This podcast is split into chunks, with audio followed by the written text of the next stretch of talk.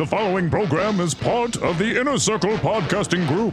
Go to InnerCircleComics.com for more high-quality podcasts. This podcast is brought to you by the Eisner Award-winning Legend Comics and Coffee in Omaha, Nebraska, and by listeners like you. Go to twoheadednerd.com and click Donate Now to become a supporter. Hi, this is Sam Levine, guest star on a magical episode of That's So Raven, and you're listening to The Two-Headed Nerd with Joe and Matt, who I haven't met, but I assume are gigantic nerds. Enjoy! Down like this. Broadcasting from the Ziggurat at Omaha, deep below the metro area, it is my pleasure to welcome you to the 4th of July episode of THN number 215. We're talking comics and nerd news for the week of Wednesday, July 1st. My name is Matt Baum. That's at Matt Baumstein on the Twitter. And when I'm not firing artillery shells from the crotch of my Captain America costume, I'm writing the Comic Speculator blog from WordPoint.com. That is a visual. I'll tell you what. And I'm Joe Patrick at JoePatrick116 on the Twitter. And when I'm not painting myself red, white, and blue and screeching while riding a giant bald eagle, I'm the manager of Legend Comics and Coffee in Omaha, Nebraska. That's some American shit, baby. This week, you'll hear reviews of 8 House, Arclight, number 1, and We Stand on Guard, number 1. After that, we're going to review 10 more of this week's new comics faster than Hercules can bounce a check during the ludicrous speed round. Then, we'll visit the THN Sanctum Sanctorum, where we'll be nursing our burns after a righteous firework display and talking about 2 of next week's comics. And finally, Joe and I will celebrate the 4th by counting down our top 5 favorite comic characters with exploding powers. It's harder than you think to come up with a five. It was difficult. So it may be a little bit of a stretch. But before we blow our fingers off, let's not forget that New Comic Day was also Canada Day. So let's tip our Labatt's Blue to our neighbors in the Great White North, and then we'll talk about this week's big news!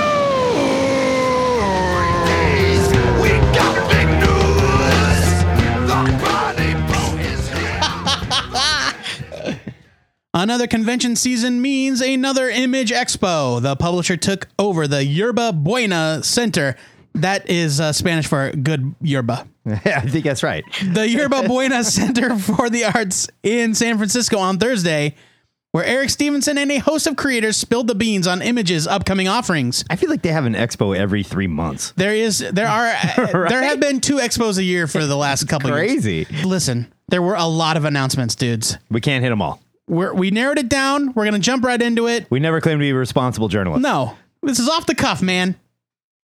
We're going to start it off with the Invincible reboot ? They did actually have a question mark on the slide with the title. Oh, really? It was Invincible reboot? What? Yeah. The Walking Dead editor and Skybound Entertainment's editorial director, Sean Makowitz, announced the forthcoming reboot of Kirkman's long-running superhero series Invincible. Where was Kirkman during this announcement? Yeah, no doubt. In this new direction for Invincible, Mark suddenly finds himself without powers, back home, but aware of everything he's lived through. What does he change? Who can he save? And how will he deal with his father now that he knows what's coming? Pretty cool. Sent back in time to relive his own life, but with no powers. Weird. Yeah. Weird. Invincible reboot kicks off with issue 124, and that comes out on October 21st. Same creative team, Robert Kirkman and Ryan Otley, with Cliff Rathburn and Jean-Francois Bouleau. We talk about Invincible a lot because it's a great book. One of the things that people have trouble with Invincible is there is so much of it, and you'd have to start at the beginning and read all the way through. I'm curious to see if this reboot, or whatever they're going to do, is a good jumping on spot for people who've never read it. Well, it's funny because Kirkman is notoriously down on comic companies rebooting. Yeah. And so that this is some sort of big twist. He's got something planned. I would guess. Huge for this. He likes comics the old-fashioned way. You read 1, then you read 2, and then you eventually hit 500 or whatever. So I'm into it, man. That's cool. I love how Kirkman constantly throws these curveballs that shake up the series. You're reading it for a while, and then all of a sudden, holy crap, his dad has gone off the deep end. Yeah. Spoilers, that was 10 years ago. He's extremely old-fashioned with the way he thinks comics should be made, but not afraid to break all the rules of storytelling whatsoever. Yep. It's awesome. Throwaways. Throwaway is a noun. It's Cold War slang for a deniable asset, a disposable assassin meant to die alongside their target. like me. 1973, Project MK Ultra shuts down for good.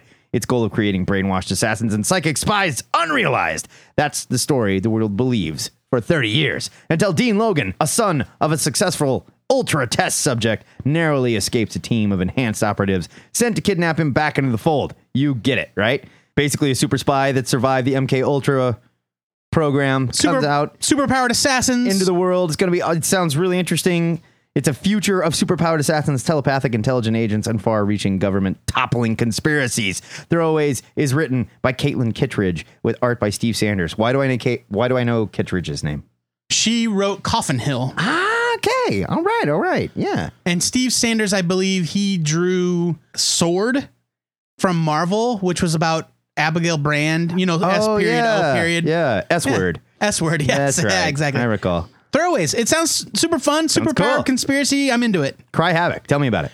Cry Havoc is by Six Gun Gorilla writer Simon Spurrier. I love that guy. They list a bunch of credits, none of which are Six Gun Gorilla, which is a crime. It's almost like they're just like, F you, Boom Comics. You know? Well, they do mention The Spire, which is just out. Art is by Ryan Kelly from Local, right? Ryan Kelly drew Local. He also drew a bunch of Northlanders books. Yep. He's great. He is great. This is going to have a cool kind of artistic thing where there are three different plot threads and they will all be colored by three different colorists. Oh. Lee Lawfridge, Matt Wilson, and there's a third one whose name did not make it into the press release. Well, obviously they're not very important. Obviously not. Somebody who sucks, I guess. Cry Havoc is a journey into war-torn Afghanistan in the company of monsters. A London street musician savaged by a ghostly hound and a terrified prisoner tangled in a folkloric insurrection. Whoa. Folkloric. I did not even know that was a word. Oh, come on. Folkloric. Of or having to do with folklore. Yeah, I got it. Over pertaining to, pardon me. Cry Havoc features the three parallel and interwoven story threads in the life of Lou Canton, an extraordinary woman being consumed by chaos, with three different colorists lending their artistic takes in order to define the separate phases of the story. Image says it's best described as Jarhead via Pan's Labyrinth. Makes perfect sense to me. Absolutely. It sounds just crazy enough to be a Cy Spurrier book. I love Cy Spurrier, dude. I do too. It sounds crazy, though. And all the guys involved, Ryan Kelly, I love. All three colorists I'm a huge fan of. I'm sorry the third name is escaping me, and they totally left it out of this blurb. But it's weird. Yeah, it sounds great. Black Magic, best-selling writer Greg Rucka, we both love him, and artist Nicola Scott, we both love her too. They team up to conjure an all-new ongoing series in Black Magic, set to launch just in time for Halloween. This is a quote from Rucka. I'm calling it Witch Noir because it's not quite crime and it's not wholly about the supernatural, but the two are somehow dancing together. And with Nicola's art, it turned into a beautiful dance, indeed. He says he's been waiting 6 years to share Rowan's story with the world. Yeah, and they've been working on it together for a long time. Years? Yeah, this has been in the works for a while. Wow. Black Magic follows Rowan Black, robbery homicide detective in the city of Portsmouth, and the latest line of traditional witches who can trace their lineage and memories back to before the Library of Alexandria burned. Rowan has carefully built a wall between her professional life and her faith, but now that barrier is cracking. This is Greg Rucka doing what he does best. Tough heroin, cop. This one just happens to be a witch. Can I say real quick that I think it's really cheesy how TV shows and books work the name of the character into a saying, like Rowan Black, and the title is Black Magic. Like if you had a TV show on network television, like Sherlock, for example. Well, yeah, I mean that's different, right? I'm kidding. But if you had a TV show on NBC and it was called Bomb Squad, BAUMSQUAD. Thank you for spelling squad. Don't do that. Don't do that, guys. It's cheesy. Really cheesy. Yeah, but sounds cool. Greg Rucka, Nicola Scott, win. Awesome. Yeah. Crosswind is coming from Gail Simone with art by Kat Staggs, who does a lot of covers, and she does a lot of the digital first stuff. Like she did covers for Smallville. I think she did interiors for the Smallville comic too. I mean, she's very good at kind of painted art. I recognize the name. I can't say recognize her art though. Crosswind is the cutting edge story of a suave, sharp hitman from Chicago. It's just suave. And a seemingly unremarkable housewife from Seattle. It's not the story of Rico Suave. It should be. And how they accidentally end up switching lives. Oh, that's right. This is the one where it's like Freaky Friday, but the housewife ends up in the body of a hitman. Whoa. It sounds great. That's kind of cool. Yeah, it's really cool. It's a suspense fantasy full of sex, violence, and the blackest of humor. Blah, blah, blah. Simone assured fans this is the comic that might make Dr. Wortham, that's Frederick Wortham, author of Seduction of the Innocent, whoa, the guy that almost ruined comics forever, whoa, come back from the dead and try to ban comics again. Sounds awesome. I'm into it. And body switching. That used to be a Hollywood staple, man. I really want to enjoy Gail Simone again. I do too. Let's do it. I'm with you. Okay. And I hope I can. It sounds great. It's sad. The Goddamned, Southern Bastards writer Jason Aaron. I'm in. And, yeah, like done. And artist R.M. Guerra of Scalped and colorist. Ooh, I'm not sure. Julia. I'm gonna say Julia. It's spelled G-I-U-L-I-A. Julia, if you're listening, correct me.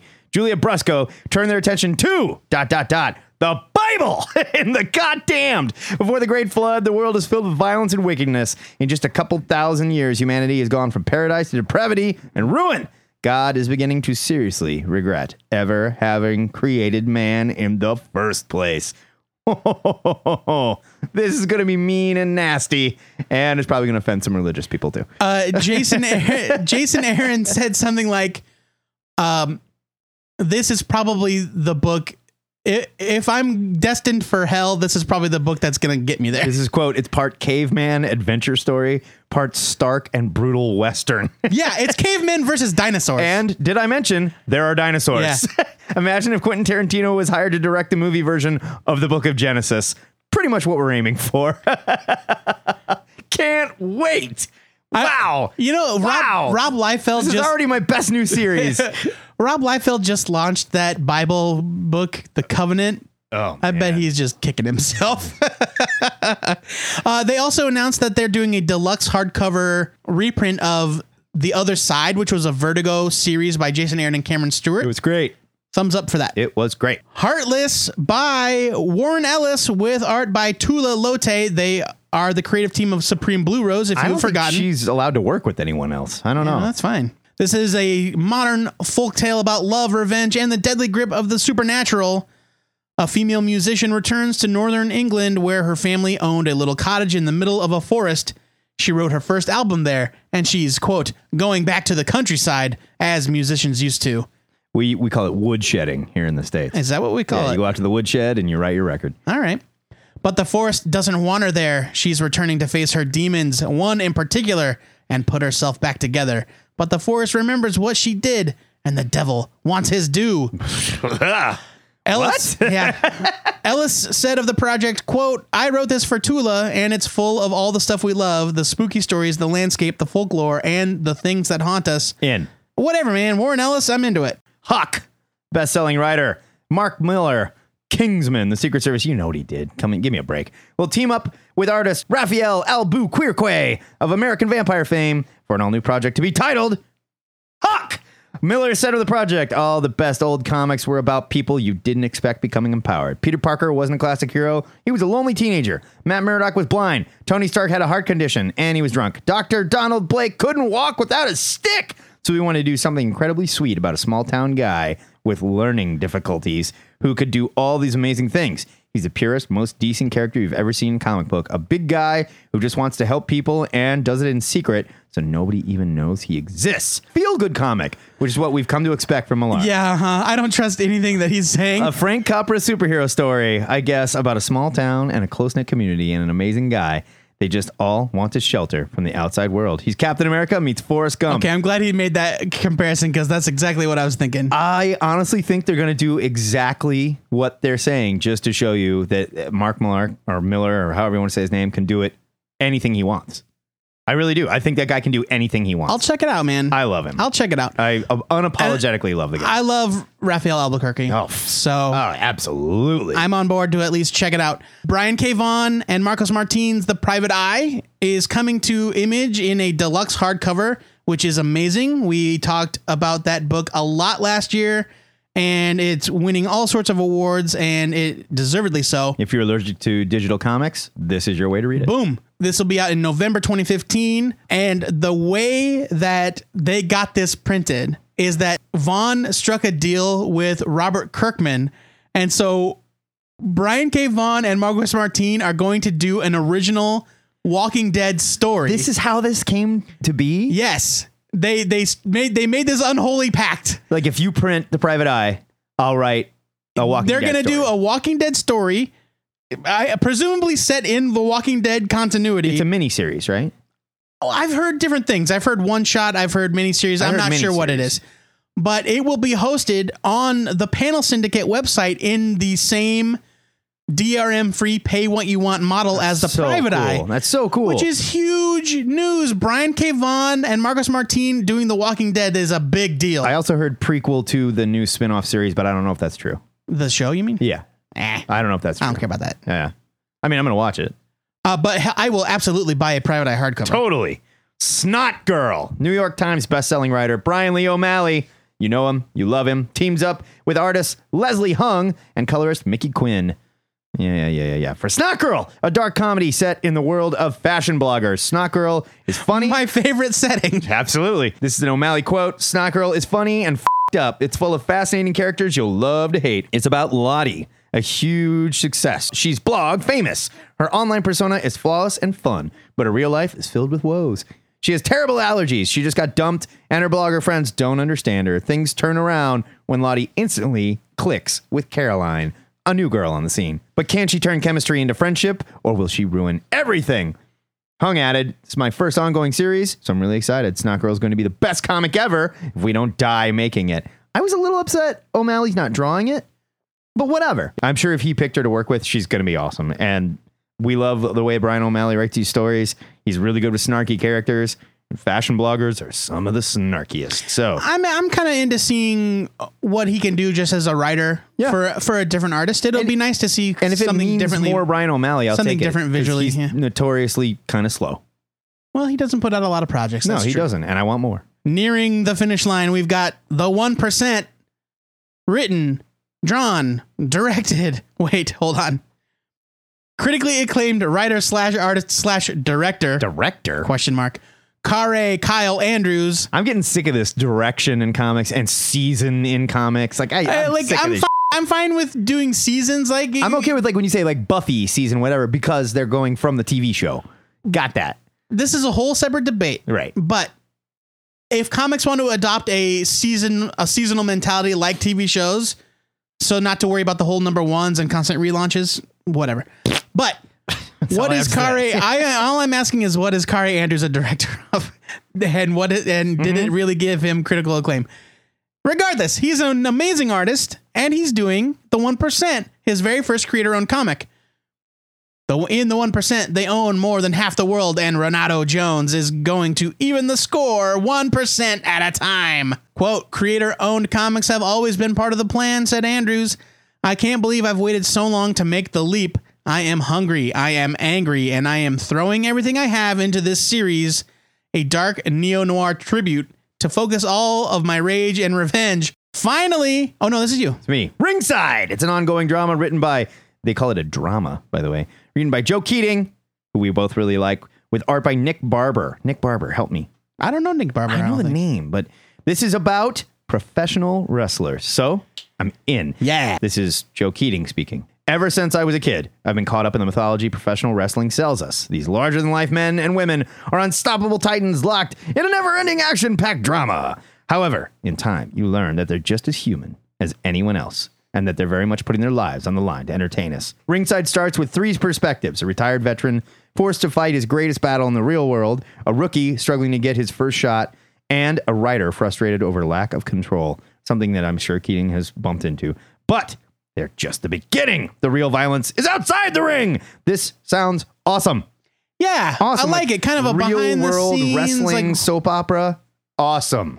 I'm into it. Totally awesome. And why someone hasn't made like a TV show? This is. I'd like to see Aaron Sorkin's next project bring this to the screen.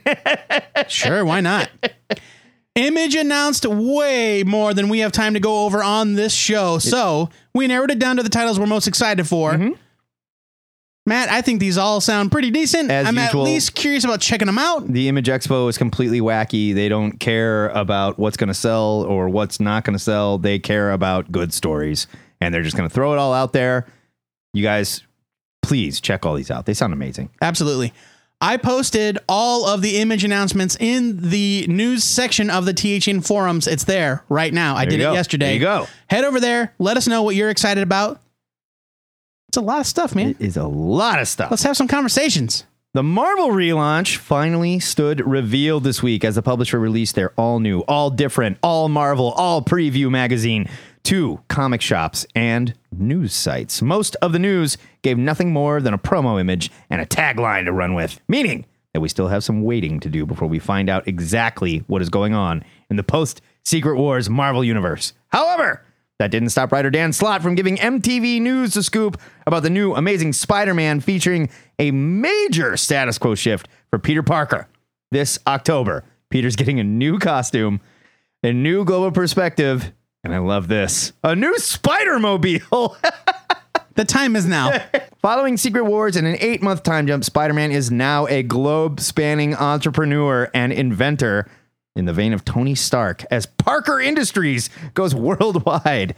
This new series continues Slott's tenure as writer and features art by Giuseppe Comunicoli. Peter will sport a tweaked version of his classic red and blue suit designed by Alex Ross.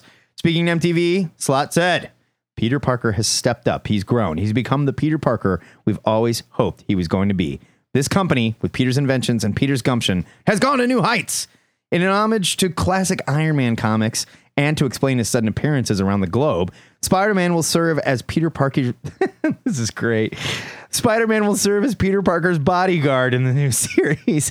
Now that Peter's an international icon, Spidey is everywhere.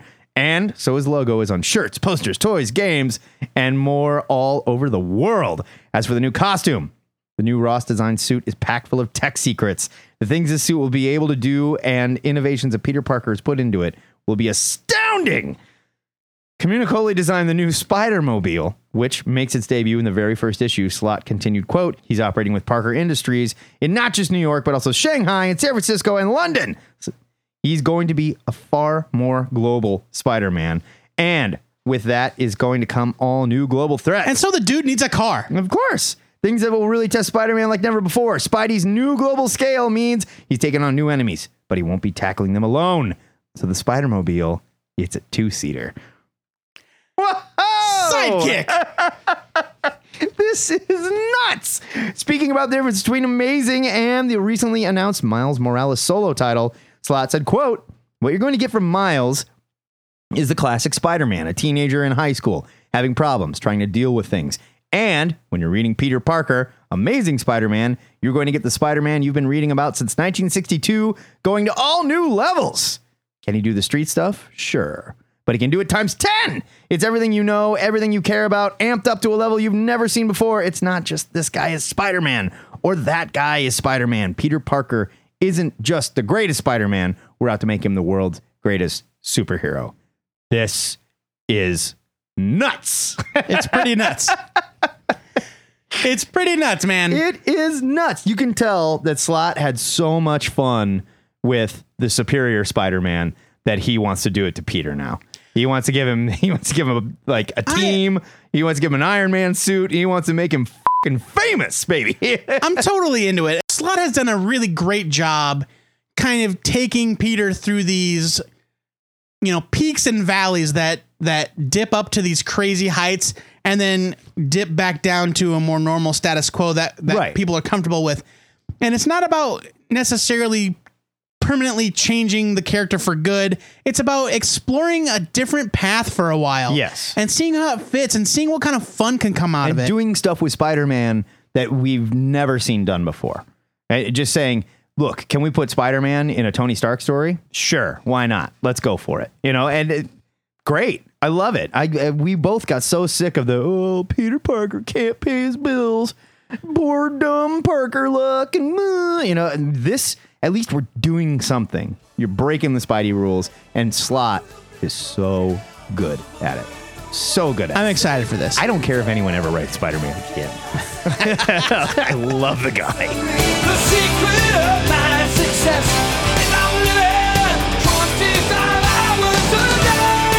That is the big news for this week. If you'd like to discuss these stories and all the other crap we missed because we had no time but to just ramble on and on about all these damn Image comics, you can hit us up in the THN forums, where Joe has been posting blog updates of his progress restoring the original spider buggy he bought off Craigslist for way too much money. It's vintage. Ugh.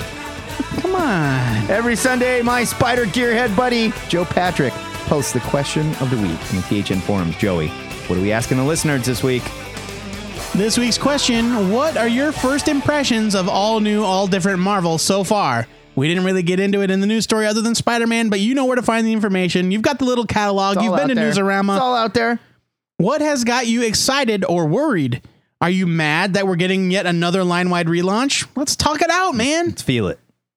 You have until 5 p.m. this coming Friday, July 10th, to get us your answer. You can call and leave a message using our Skype handle, Two-Headed Nerd, all one word, or the Ziggurat hotline, 402-819-4894. If you're feeling fancy, you can send an MP3 to twoheadednerd@gmail.com. I know this is a big question. Keep it as short as you can. Be concise. We got a lot of people that want to share their opinions with each other. 2 minutes, nerds. 2 minutes. If you need more time, get to the THN forums. You've got all the time in the world. There you go. Infinite text space. It's incredible. And then tune in next Thursday to hear you and your fellow listeners on the THN Answer of the Week podcast. It's review time on THN, where Joe and I pack two of this week's new comics full of fireworks and then blow them sky high. Joey, what are you reviewing this week? This week, I read We Stand on Guard #1 from Image Comics, written by Brian K. Vaughan with art by Steve Scroce. I'm going to say Scroce. I'm going Scroce. It was 40 pages for $2.99. 100 years from now, a heroic band of Canadian civilians must defend their homeland from invasion by the United States of America. Just in time for the 4th of July. There you go. Brian K. Vaughan is back with the Canadian Red Dawn, and he's brought artist Steve Scroce back from Hollywood exile. Vaughan and Scroce introduce us to Amber, a young girl whose family is killed in the U.S.'s initial attack on Canada. Flash forward 12 years, and Amber is wandering the Northwest Territories, struggling to survive, where she runs into the 2-4, a squad of well-armed rebels. We Stand on Guard is full of Vaughn's trademark dialogue and the sudden, tragically violent twists the writer is known for. This is a large cast, and the book is full of action, so there isn't really any time to get to know the characters too well. But Vaughan is able to give readers a good sense of the history of this world, and I'm confident that the more intimate character detail will come with time. Now, I have looked at the art over and over, and while Steve Scroce is clearly talented and the work is very detailed, there seemed to be something off about the visuals. There's a stiffness to the characters, and at times it seems like Scroce is trying too hard for realism, and I'm just comparing it to his past work on books like Wolverine and Spider-Man, when he did those crazy Wolvie fighting ninjas and Spider-Man doing backflips over Electro. That stuff was super exaggerated. And I know that this is a different kind of story. This is a different tone, but there's just something kind of clunky about his character work. It's like the characters are just being posed, waiting for an actor to bring the implied action to life on the big screen. Like it's literally a storyboard, and he's just drawing Tom Cruise with his hand outstretched, yelling at about the giant robot. And then the Wachowskis will film Tom Cruise doing some sort of action. Okay. I'll give you that. On the other hand, the design work is very impressive. And as an accomplished storyboard artist, Scroce is a master of pacing and layouts. The book is beautiful, but when I focus on certain aspects, the art just feels a little off. I think that this comic is going to get a lot of unfair comparison to Saga. That book just melted everyone's minds when it came out, and I don't think We Stand on Guard will. That doesn't mean it isn't absolutely worthwhile. It's just not as fully realized right off the bat. It's not necessarily as flashy or as outrageous. And there's still a lot of character building to be done, so it may take a little time to really hit its stride. These creators have definitely earned a little bit of trust, and I am looking forward to seeing how the story develops. I'm giving it a buy it. I know it seemed like I was a bit down on it. It did. But the talent is obvious when you look at it. It's just, there's just something a little bit off about it to me in terms of the art. I was thrilled to have Scroce back, and I liked what I saw here. It's not exactly the art that I remember. It's very much more storyboarded. And I think that has to do with his time in Hollywood. Yeah. But I definitely think he's improved as an artist since we saw him last. And I thought there was some fantastic work here. The opening scene where we see the bombs dropping and everything on Canada. We see the little girl's family just annihilated and dad laying there in pieces talking to the sister. And man, there was some really, really cool stuff. I like the design of the robots. They look very military, not like manga-esque, if you will, which is where a lot of people go with robot design, like straight to Japan. This would look more U.S. military to me. And I like the story. It felt very Red Dawn. I like how it hit the ground running. We've got a ragtag group of fighters. And I think that he's trying to write a different type of story here. And I agree that I think it will be compared to Saga, whether they like it or not, even though this is a totally different book. Right. With a totally different feel. I completely enjoyed it. It was fun. It was quick. There was no BS. I love the ragtag group of fighters. I love their Canadian. And this is a different kind of Brian K. Vaughan story. I've never read anything like this from him. Props to him for stepping outside of his comfort zone and doing something different. Huge buy it from me. Matt, what did you review this week? I read Arclight #1. This is the beginning of the 8 House Project from Image. Written and drawn by Brandon Graham and Marion Churchland. With 32 pages for $2.99. Well, it's written by Brandon Graham, drawn by Marion Churchland. No, they both have art credits. Oh, that's because he has a one-page thing in the very back. Here's your solicit. A lady of the Blood House has had her mind trapped in a strange alien root body. She's hiding on the outskirts of her kingdom until she learns that an alien monster pretending to be her has returned. The first issue of a shared fantasy universe. Sharp, genderqueer knights, blood magic, music, dancing, and a goose. Brandon Graham is a creator. Yeah, there was a goose. Yeah. There was a goose. Confirmed. Brandon Graham is a creator that doesn't much care for the big beat-em-up slam-bang action that seems to dominate comic book shelves.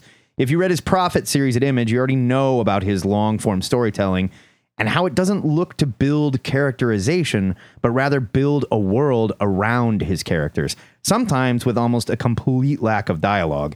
Here, Graham teams up with up-and-comer Marion Churchland to introduce readers to the world of 8 House, a massive world-building story that's going to run through several different comics by several different creators. In this story, we meet Sir Arclight, an androgynous knight guiding a royal lady trapped in the body of some type of tree creature through the borderlands of their kingdom. Rather than setting up the universe with long info dumps and exposition, Graham and Churchland drop us straight into this beautiful landscape.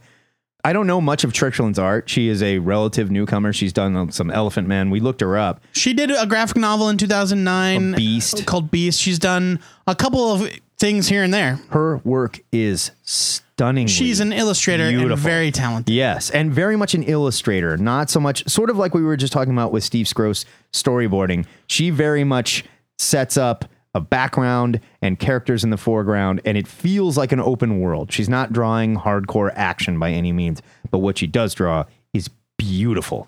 Where Arclight lacks in character building, it more than makes up in the amazing art and color.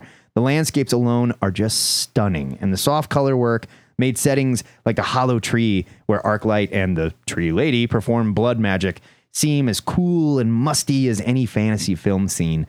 Neither of these creators are interested in hand-holding here, and they're setting up the world around these characters very gently. This is going to be a beautiful, slow burn story that admittedly will probably present itself better in collected form, but I really enjoyed this, and while it did end rather abruptly, I have to wonder if this is just another extension of Graham's almost experimental storytelling style.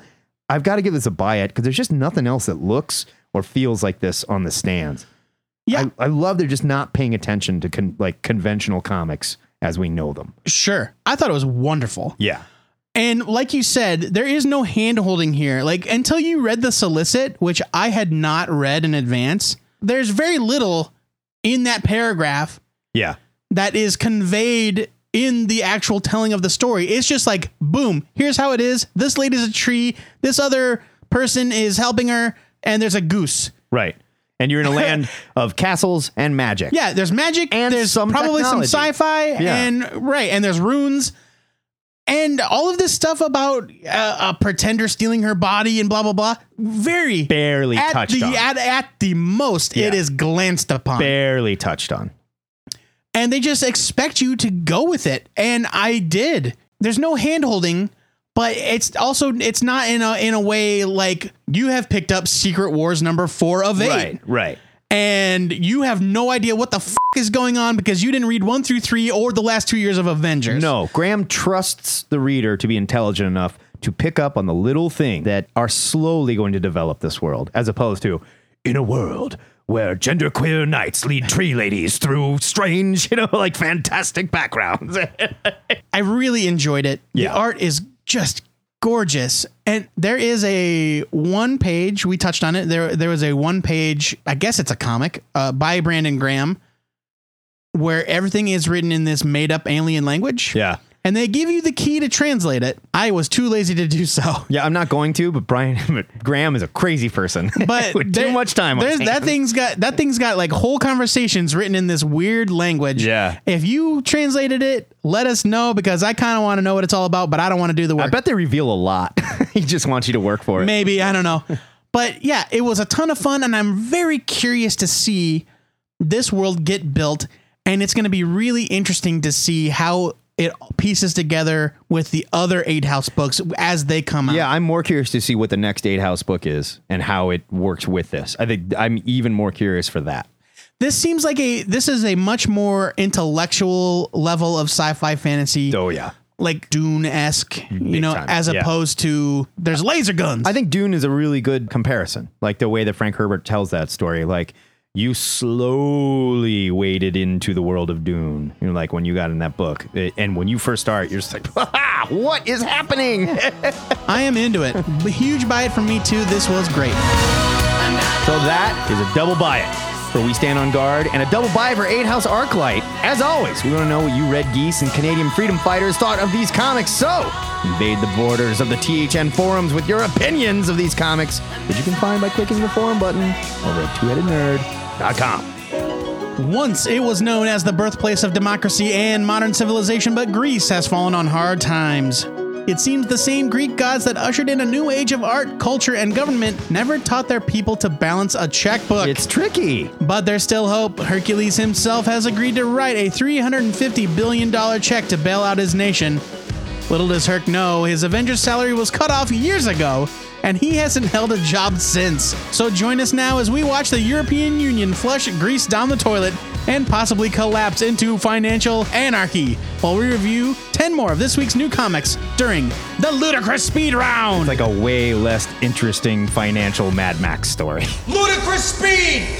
Go! The Hunter one-shot from Nobrow. Our pals at Nobrow sent me this quirky one-shot by Joe Sparrow from their 17x23 line, and it is weird. One arrogant hunter has grown bored of sport. Only the legends of a mythical beast excite him now, but when he goes hunting for the creature, he quickly discovers that he is outmatched, because this beast is not any mythical animal, but is composed of all of the animals he killed in the past. What? And it is most certainly out for revenge. Ew. Sounds great, right? But it's all done in a weird, wonderful, old-school pixel art style. It's gorgeous. But it's such a weird combination. It's like a fable brought to you by Nintendo. Weird. It was awesome. Buy it. Will Eisner's The Spirit, number 1 from Dynamite. Matt Wagner is the latest writer to take a stab at Eisner's beloved Spirit, and he nails it. So much so that it feels like an impression of a comic that's time maybe has come and gone. This wasn't bad, but it was extremely wordy, and it got a little boring in parts. Very solid art by Dan Chicade, who is also doing his best Eisner impersonation, but I just didn't care. This might be lost on me. I can only give it a skim it. It's very well done. It is very well done. If you like The Spirit, if you're a fan of classic Spirit done in the classic style, you're gonna love it. Onyx, number 1 from IDW. Chris Ryall wanted to write a ROM Space Knight comic so bad that he went out and created his own. Good for him. This really does scratch a certain ROM-ish itch, and anytime that Gabriel Rodriguez wants to draw anything at all, I'm into it. Oh, yeah. Don't get any funny ideas. ROM belongs at Marvel. But Onyx number 1 was a blast. Huge buy it. XO Man of War number 38 from Valiant. I can't stand weddings. Even my own was boring. Receptions, on the other hand, I'll dance my ass off with your aunt. But, ironically, it's true. I love wedding issues. Here we see Arik of Dacia marrying his new love, Sana, with guest appearances from Archer and Armstrong, Dr. Mirage, and a horde of other Valiant characters. They all show up for a rare feel-good issue of XO. Every panel is like, here it comes, But no, happy ending, and I loved it. Huge buy it. It was great. The Spire, #1 from Boom! Six Gun Gorilla writer Simon Spurrier returns to Boom with this high-concept sci-fi fantasy murder mystery set in a society living in a gigantic tiered tower separated between human and mutated classes. Sort of like the Ziggurat. Yeah. This was super weird, but a ton of fun, and I loved the art by Jeff Stokely. He's so good. I'm on board for this one. Buy it. Red Skull, #1 from Marvel. In Battleworld, the Red Skull is a folk hero to villains that stands against Doom's rule. A team of villains resembling the Thunderbolts have been sent outside the shield wall, led by Bucky Barnes, to bring the Red Skull back alive. I'm pretty sure this isn't Hitler's Red Skull, and again, I have to ask, why would Doom create this version? I'm not crazy about the art by Luca Pizzari here either, and the script by Joshua Williams, not Joshua Williamson, of Ghosted and Nailbiter fame. Are you sure? Yeah. Because they had to add a special thing on their Diamond slip that says, this is not written by Joshua Williamson. Okay. All right. Was fine at best. I'm giving this a skim. Is Magneto in this? Yep. Is Magneto teaming up with the Red Skull? Maybe, sort of. I don't think he's the genocidal Nazi Red Skull. Well, and also in this revised version of history, maybe there is no Judaism. Or World War II? I don't know. This is an odd matchup. Barbed Wire, #1 from Dark Horse. I have to imagine that some maniac out there demanded the return of Barbed Wire, but Dark Horse's decision to resurrect the property was baffling. But in all fairness, I sat down and gave Barbed Wire #1 a serious read, and you know what? It wasn't bad. I laughed out loud a couple times, not at the comic, they were actual jokes. And the art by Pat Olaf and Tom Nguyen was outstanding. I doubt I'll read more. And the issue has some problems, but I was pleasantly surprised. I'm giving it a skim it. Should be said, this is the return of Chris Warner. Creator of Barbed Wire. I had no idea. There you go. I'm the official Barbed Wire historian here in the Ziggurat. Secret Wars, #1 from Marvel. We're halfway through the Secret War and starting to get some answers as to how the hell we got here. Stephen Strange leads a team of heroes from the old Marvel U through Battleworld and sort of kind of explains how it came to be. Marvel may be putting the Fantastic Four on the back burner, but I'm not sure they told writer Jonathan Hickman. I'm still having fun with this story. Esad Ribic's art has never been better, and the last page is one of the coolest Doom moments ever. I really liked it. Buy it. Dr. Doom. Detective Comics, #42 from DC. I decided to jump back into Detective with the soft relaunch, and I'm finding it to be pretty good so far. Sad to hear about Francis Manipal leaving the title, but he's not present on art here, so who cares? And Fernando Blanco does a solid job. Writer Brian Buccioletto brings the Bullock and Montoya interplay that's been missing from my Bat books for far too long. I'm going to stick around for a while. I'm giving it a buy it. Man, I did not know what was going on at all. I fell a little off. Did you read the last one? 41? Yeah. No. Here's your problem. Oh, that you makes sense. You picked up part 2 of the storyline. Now suddenly this makes a lot of sense. Star Wars, Princess Leia, #5 from Marvel. Mark Waid wraps up his Princess Leia story with a bang and shows us that Leia Organa isn't just badass with a blaster. She's one hell of a diplomat and a leader, too. This story focuses on Leia trying to reunite the Alderanians after the destruction of the planet, even though not everyone gets along or even respects the princess as royalty. Waid has an amazing grasp on this character, and introducing her new partner, Yvonne, was a genius move. This has been the best Star Wars book I have read yet at Marvel. I'm giving this a buy it. Really? Yeah. Princess Leia was awesome. All right. Terry Dodson, by the way. So good here.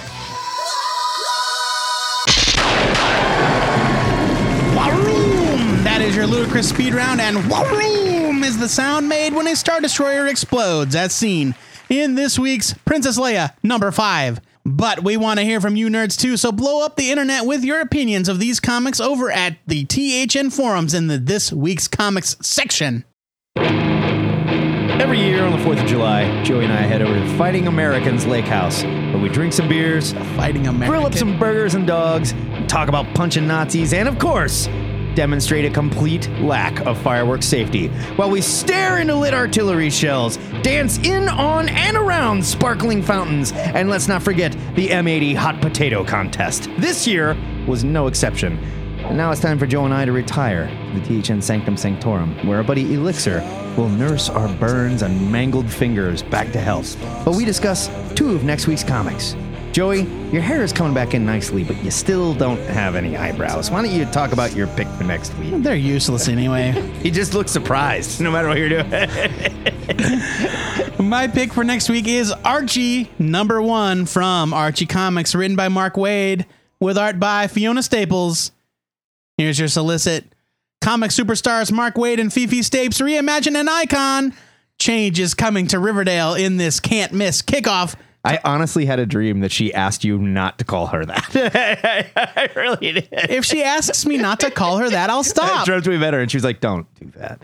if it gets back to Fiona Staples that I call her Fifi Stapes, and she doesn't like it, I'll stop. Okay, there you go. I'm not saying I want you to go out there and tell her about it. Let's put the call out, Internet. Familiar faces return in new and unexpected ways in this must-have number 1 issue. As the new school year approaches, you'd think Archie Andrews would be looking forward to classes and fun, but nothing is as it seems in the little town of Riverdale. But is this a one-off or a sign of bigger changes awaiting for America's favorite teens and the entire town? Find out in this exciting and remarkable first issue. Blah, blah, blah, blah, blah, blah. Oh, that is the end of my We Stand on Guard solicit. There will be no giant robots in Archie. Sorry as about of that. Yet. Who knows? I mean, that I know of. Yeah. How can I not pick Archie relaunch? I know. Come on, you guys. I'm excited to check it out. We all have to look at it and see what the hell is going on. My pick for next week, Star Trek Green Lantern, number 1. It's been a long time in coming. From IDW, written by Mike Johnson with art by Angel Hernandez. 32 pages for $3.99. Here's your solicit. 2 iconic franchises collide for the blockbuster crossover event of 2015. The crew of the USS Enterprise meets the Green Lantern Corps for the first time in an all-new adventure that spans the cosmos. Don't miss the thrilling first chapter of The Spectrum War as Kirk and Spock make a most unusual discovery on a lost world, igniting events that will change the fate of empires. Whoa. I got to see what happens. That's it. I got to see what happens. You're only going to get shit like this in comics. It never gets old. We all love it. Mike Johnson kicks ass on Star Trek for IDW on a regular basis. True. I'm curious to see what version of the Green Lantern Corps we're going to get. Who cares? Yeah. I mean, who knows? Who cares? I'm in. I love intercompany crossovers. Oh, yeah. Even when they're bad, I'm still kind of like... I am so tickled whenever it's like, Aliens meets Predator meets Witchblade. I want it. Yeah. Maybe not the Witchblade part. Even when they're terrible, they're fun. Maybe not the Witchblade part. The THN trade of the week goes to the High Crimes hardcover from Dark Horse Comics, written by Christopher Sabella, with art by Ibrahim Mustafa. It's 184 pages for $19.99. Here's the solicit. Cheap. 200 pages? Heck yeah. Damn. Disgraced Olympic snowboarder Zan Jensen runs a sideline business as a high-altitude grave robber. When a body is found at the summit of Everest with a treasure of state secrets under its skin, Zan finds herself in the crosshairs of a government hit squad. As she races to the roof of the world, Zan will navigate bullets and avalanches to find salvation in the deadliest place on Earth. I gotta know why you picked this. I have heard nothing but amazing things about High Crimes. It sounds so cheesy. Cheesy? What are you talking about, cheesy? First of all, she is an extreme athlete. Yeah. She's an extreme athlete snowboarder. Obviously these men are extreme athletes like me. Extreme athletes exist. Just deal with it. I've heard nothing but great things about High Crimes. I have too, was published originally in digital form, I believe, by Monkey Brain. I think that's true. It's coming out in a nice hardcover. I've met Chris Sabella. He's super excited about the project. I'm very eager to check it out. And guess what? We are doing it this month for Take a Look, It's in a Book. We gave up on that manga bullshit. We didn't give up on the manga, but the quest for the right manga... It's difficult. It's harder than it sounds. It's sticky. Look, I mean, I appreciate how much you guys love Usagi Yojimbo and Lone Wolf and Cub and all that stuff, but we can't review a 30-year-old manga that's got 30 volumes. And we need to jump into something new. Not a traditional manga. I'm saying no. Well, manga just means comics. I know. Kids, the two-headed nerd by no means suggests you get drunk and use fireworks irresponsibly. But if you're going to, make sure you got a friend with healing powers, and feel free to post your third-degree burn photos and what comics you're excited to read next week over at the THN Forum. No! Jesus! I didn't know it was lit. I'm sorry. I didn't know. God! Warn a guy. Today is the 4th of July. That is America's Independence Day for our foreign listeners. And Matt and I couldn't think of a better way to celebrate our freedom than by locking ourselves in the Ziggurat, recording a podcast, and having a taco pizza party. Come on!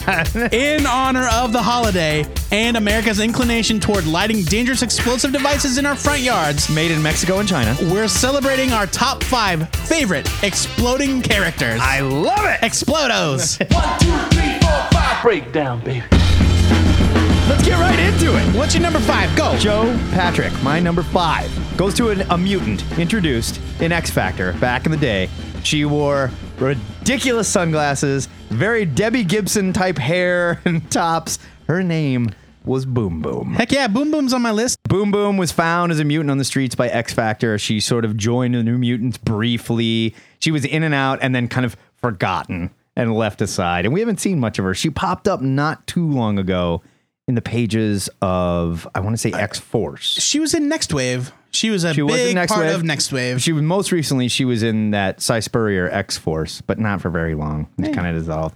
I miss Boom Boom. She's my number 5. Boom Boom is on my list. She had the powers to much higher than number 5. She made like an energy orb, and then she would toss it, time bombs, and she would say boom, and it would explode. Yeah, they counted down like they were on 4-second timers or something. My number 5 is a DC character, probably not originally DC, but whatever. A Golden Age character.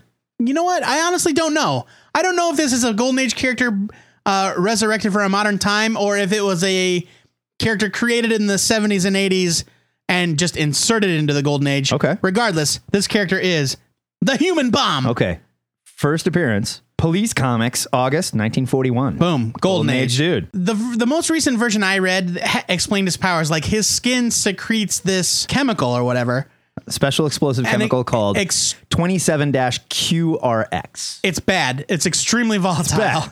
And so the Human Bomb can just detonate on command, just explode from his own body. Nazi spies invaded his lab, killed his father. He resorted to ingesting the chemical to prevent it from falling into their hands. Yep. And in the modern day, in the Justin Gray, Jimmy Palmiotti Freedom Fighters books, they had really cool stuff like the modern version of the Human Bomb, would you could take you bite up a little piece of his fingernail and throw it under a car and it would explode the car full of bad guys. That was Andy Franklin was the newest one. Yeah. Right? Yeah. Human Bomb. He's awesome. He's ridiculous. He looks just weird. He's wearing a hazmat suit or something. Yeah. I love the Human Bomb. He shows up, he explodes, all hell breaks loose. Yeah. It's all right there in the name. That is why the Human Bomb was my number 4. Hey! Who is your number 4, Joe Patrick? All right. Now, I had to stretch a little bit to get some of these. You're going to have to. I get it. But my number 4 is a villain created by Jack Kirby in the pages of Fantastic Four. Blastar, the Living Bomb Burst. Oh, yeah. I forgot about Blastar. He's not on my list. Now, Blastar is an alien from the Negative Zone. He is a big, dumb oaf that fancies himself a conqueror. And he's constantly getting his butt kicked by whoever happens to wander into the Negative Zone at the time. Fair enough. The Guardians of the Galaxy, the Fantastic Four, whoever. Blastar, you could argue he's got energy blast powers. Yeah. Whatever. Yeah. To me, it was always he had shit exploding out from his hands. Constantly. And I think that's how Kirby intended it. Yeah, I think so too. I totally agree. His name is Blastar. Blastar, the Living Bomb Burst. I'm giving it to you. He's got Explodo hands. Right on. Who's your... What are we on, number 3? I'm going to number 3. My number 3 goes to Plastique. Oh, Plastique. The DC character. She was a bad guy. First appeared in Firestorm. Plastique. Let me find... I want to get... I had a reprint of Plastique's first appearance. I want to get... At the end, she gets naked. Her actual powers. Originally, Plastique wore a costume covered with plastic explosives. Yeah. Bad idea. Which she could trigger and detonate manually. But she was sort of a suicide bomber. Yes. She didn't care. She has since gained the ability to project explosive force by touching an object with her fingertips. Ooh. Yeah. Handy. Right? So she was originally a suicide bomber that was going to blow up the New York Herald Express using a set of bombs attached to her costume, only to have Firestorm disarm her by vaporizing her clothing. Yeah. Leaving her naked and humiliated. She was butt naked in public while Firestorm took the bombs to explode in a safer area. Later, via genetic engineering, she gained the power to project explosive force outward from her body. She became a love interest of Captain Adam. She married Captain Adam. That is where I met her. Yeah. I loved that Captain Adam. She was in the Suicide Squad, I believe. Yes. Plastique. Ugh. Truly a femme fatale. She's French. She was dangerous. Who is your number three? Speaking of French, Matt Baum, you're going to hate it. What? But my number three is Gambit. Oh, come on. From the X-Men. Look, come on. Gambit is You don't like Gambit. Gambit is shitty, and he's stupid, and he's a product of his time. And you like him more than the human bomb. I have a real soft spot in my heart for Gambit. Oh, my God. This is a true fact. I do like Gambit. God. I think Gambit's powers are cool, and that's like 90% of his appeal. His powers are awesome. Gambit pick up everyday objects, charge him full of energy, he's a stupid throw him and explode, and he sucks. No, I like Gambit. Remy LeBeau, King of the Thieves, for some reason, leader of an underground New Orleans secret society. Yeah, well, you know, he was always stealing stuff. I mean, I guess, sort of, maybe. I like Gambit, and I don't care who knows it. All right. Who's your number two? My number two goes to a Captain Marvel villain. Nitro. Yeah, I never really cared about Nitro. I never really cared about Nitro until the New Warriors went to stop him in Civil War #1. The New Warriors, who like had spun out of that like really bad storyline where they were on a reality show, went to take down Nitro. New Warriors performed and videotaped a raid on the house containing Cobalt Man, Speed Freak, Coldheart, and Nitro. They recently escaped from prison during the Rikers Island incident. The New Warriors attacked each member, with Namorita, the submariner's cousin, going after Nitro, slamming him into a school bus. Namorita taunted Nitro until he caused a massive explosion. This explosion killed Namorita, I would argue. She had it coming. Night Thrasher, Microbe, and the supervillains he was with during the raid, along with 60 children in the nearby elementary school and some 600 people in the neighborhood in Stamford, Connecticut, where the fight took place. Yeah, it was Namorita was the one that went after him. And he was like, I'm warning you. I can't control this. I'm all amped up. I'm warning you. And she was like, let's go. Boosh. Killed a whole bunch of people. And I went, wow, that is an interesting way to use a loser bad guy that I haven't thought about for years. Nitro. Oh, and ESPN is in Bristol, Connecticut. Neighboring. All right. Well, hopefully those guys survived. Nitro. Was that your number two? That was my number two. My number two is Boom Boom. Okay. Because I think she's great. We discussed Boom Boom already. Yeah. We loved her. Who's your number one? Let's go number one. I bet we both have the same number one. You think so? I'll bet we do. My number one is another X character. Yep. Somebody that graduated from the New Mutants. Yep, we do. To become an X-Man. That dude is Cannonball. Yes, Sam Guthrie.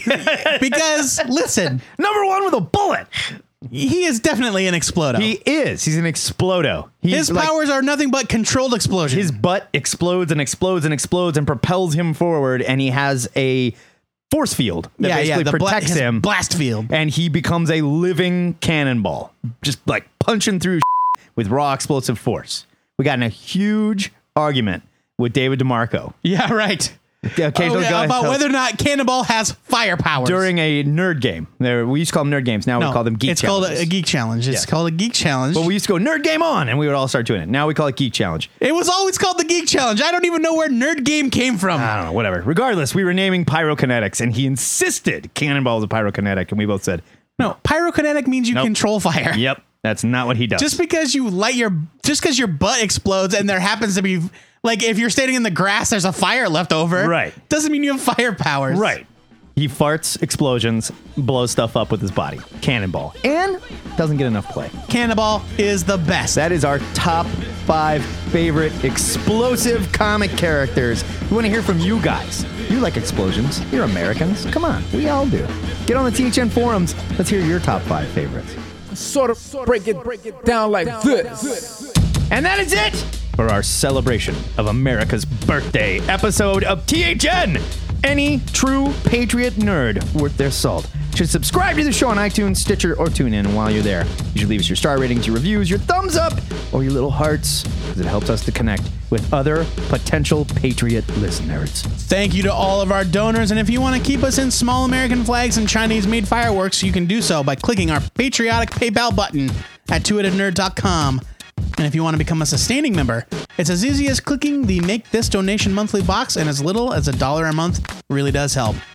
If you want to sponsor THN, shoot us an email with the subject line, sponsorship. While you're there, you can find links to all of our contact info via Twitter, YouTube, Facebook, Skype, and our Ziggurat hotline, 402-819-4894. And don't forget to go sign up for the THN forums. It's your little virtual piece of the Ziggurat.